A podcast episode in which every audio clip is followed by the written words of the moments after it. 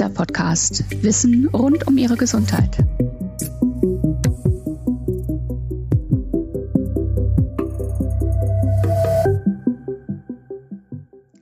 Kieser Training ist seit über 50 Jahren der Spezialist für gesundheitsorientiertes Krafttraining.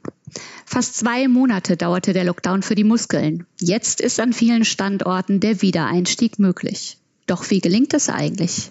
Worauf muss ich beim Training achten? Wie komme ich schnell wieder auf mein altes Kraftniveau? Darüber spreche ich heute mit Janine Del Prado aus Hamburg. Sie ist seit über 20 Jahren Instruktorin bei Kieser Training. Mein Name ist Tanja Schneider und ich bin Redakteurin beim Unternehmen. Hallo, Frau Del Prado, schön, dass Sie Zeit für uns haben. Hallo, Frau Schneider, schön, dass ich da sein darf. Wie gelingt denn jetzt der gesunde Wiedereinstieg ins Krafttraining nach dieser langen Zwangspause? Der Einstieg hängt einerseits von Ihrem Aktivitätslevel ab. Waren Sie in der Zwischenzeit zum Beispiel völlig inaktiv oder haben Sie sich mit unseren Heimübungen intensiv trainiert und versucht, Muskelmasse und Kraft zu erhalten? Andererseits spielen gesundheitliche Faktoren eine Rolle. Sind Sie gesund oder haben sich Beschwerden wie zum Beispiel Rückenschmerzen eingestellt? So oder so lassen Sie es langsam angehen und achten Sie auf die Signale Ihres Körpers. Das gilt nicht nur für den Wiedereinstieg nach der Covid-19-Zwangspause, sondern generell bei längeren Trainingsunterbrechungen. Also zum Beispiel nach einem langen Urlaub, einer Krankheit etc. Mhm. Sie haben es gerade angesprochen, bei manch einem haben sich möglicherweise wieder Beschwerden eingestellt. Was mache ich denn dann? Wenn in der Pause bereits Rückenbeschwerden oder andere Beschwerden aufgetreten sind, sollten Sie dies unbedingt vor dem Start mit unseren Instruktoren besprechen. Dann gucken wir, was wir entsprechend Ihres Beschwerdebildes ändern können. Zum Beispiel, ob wir Ihr Trainingsprogramm modifizieren, etwa indem wir alternative Maschinen auswählen oder die Maschineneinstellungen anpassen. Grundsätzlich bietet Kieser Training natürlich die Möglichkeit einer medizinischen Trainingsberatung oder begleiteter Trainings an. Wie sieht es aus, wenn ich jetzt gar keine Einschränkungen habe? Was empfehlen Sie denn dann für den Neustart? Wichtig ist, dass Sie regelmäßig, konsequent und intensiv trainieren. Nutzen Sie das erste Training einfach zur Standortbestimmung. Bei den Einstiegsgewichten hängt es vom Aktivitätslevel in der Pause ab. Wer beispielsweise intensiv zu Hause trainiert hat, kann versuchen, mit den Gewichten weiter zu trainieren, die er vor der Unterbrechung auf seiner Karte notiert hat. Wenn sich das Gewicht aber schon bei den ersten Wiederholungen zu schwer anfühlt, reduzieren Sie einfach um 10 bis 20 Prozent. Hm, was mache ich, wenn ich jetzt völlig inaktiv war? Wer dagegen in der Pause völlig inaktiv war, sollte direkt um 10 bis 20 Prozent reduzieren. Grundsätzlich gilt die Zeit als Orientierungsgröße. Wenn Sie die Übung länger als 120 Sekunden durchführen könnten, erhöhen Sie das Gewicht beim nächsten Training um 5 Prozent. Wer unter 90 Sekunden geblieben ist, verringert das Gewicht um 5 Prozent. Wer dazwischen lag, belässt es. Und so bin ich dann auf der sicheren Seite. Dann sind Sie auf der sicheren Seite. Aber vor allem gewährleisten Sie, dass sich Muskeln, Bänder, Sehnen und Gelenke langsam wieder an die Belastung gewöhnen. Und Sie verhindern Überlastungen und Verletzungen. Also nochmal, das eigene Körpergefühl im Training ist entscheidend. Und wenn Sie unsicher sind, dann sprechen Sie uns gern an. Alles klar. Jetzt geben ja viele Menschen nach so einer Pause richtig Gas und trainieren häufiger als zuvor, um möglichst schnell wieder auf das alte Niveau zu kommen. Bringt viel auch viel? Nein. Also mehr bringt hier nicht mehr. Unsere Trainingsprinzipien sollen Ihnen ja maximalen Erfolg gewährleisten. Und Trainingsprinzip Nummer eins lautet, trainieren Sie ein bis zweimal pro Woche. Ebenso wichtig ist, wehren Sie Ihren Muskeln zwischendrin mindestens 48 Stunden Pause zur Regeneration. Wenn Sie so konsequent und regelmäßig trainieren, gewinnen Sie Muskeln und Kraft und erreichen schon bald wieder Ihr ursprüngliches Level. Bald? Wie schaffe ich es denn schnellstmöglich wieder auf mein altes Kraftniveau zu kommen?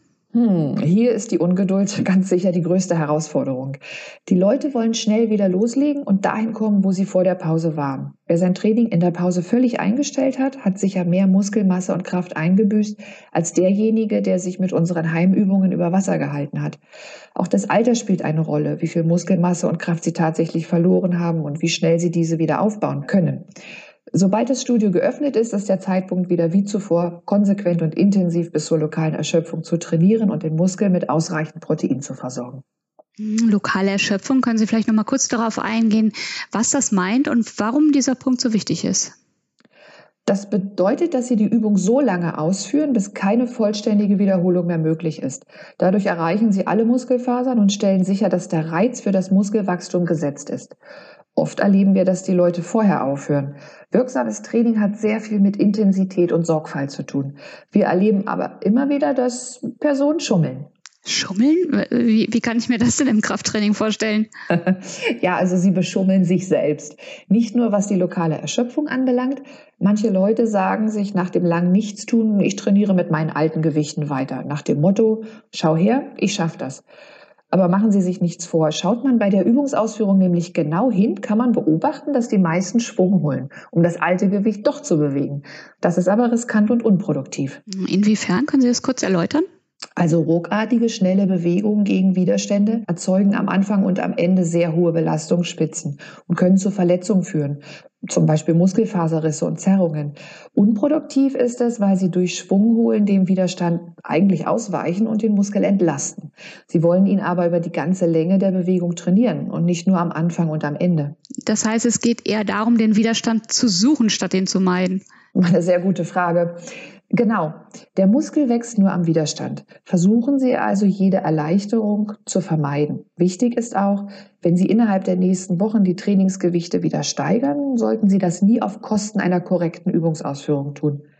Achten Sie penibel darauf, dass Sie Ihren Bewegungsumfang ausschöpfen und keinerlei Ausweichbewegungen machen. Vermeiden Sie jede Hilfe durch Drehen, Winden und Mitschwingen des Körpers. Sonst reduziert sich der Widerstand im jeweiligen Muskel und das ist eben kontraproduktiv. Dabei hilft dann tatsächlich der Bewegungsrhythmus, bei dem jeder mit muss. genau. Der Sekundentakt für das Training lautet 4242. Daran hat sich in der Zeit von Covid-19 nichts geändert. Wir wollen den Muskel, wie gesagt, über den gesamten Bewegungsradius korrekt belasten. Dazu heben Sie das Trainingsgewicht während vier Sekunden an, verharren zwei Sekunden in der maximal möglichen Muskelkontraktion und senken das Gewicht dann innerhalb von vier Sekunden wieder ab. Kurz vor dem Absetzen halten Sie die Anspannung noch einmal für zwei Sekunden und gehen ohne Schwung direkt in die nächste Wiederholung. Mhm, alles klar. Aber äh, wie ist das denn jetzt eigentlich? Im Studio sind ja äh, verschiedene Maschinen gesperrt, um den Mindestabstand zu gewährleisten. Und das kann ja zu Engpässen führen. Muss ich mich denn zwingend an die Reihenfolge meiner Übungen halten? Die Reihenfolge in Ihrem Programm ist sinnvoll, aber nicht zwingend. Es ist also kein Drama, wenn, wenn Sie diese nicht einhalten. Es empfiehlt sich grundsätzlich, mit den großen Muskeln zu beginnen, zum Beispiel mit dem Training für die Beine.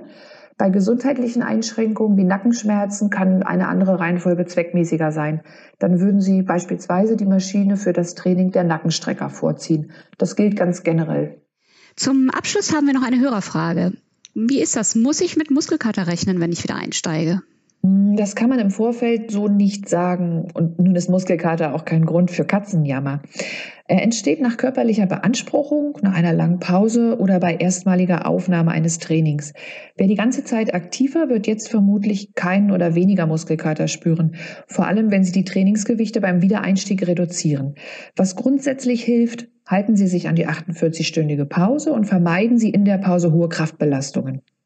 Frau Del Prado, ich danke Ihnen ganz herzlich für Ihre Zeit. Wir sind schon wieder am Ende. Ich danke Ihnen und ich hoffe, dass die Empfehlungen beim Wiedereinstieg Ihnen allen helfen.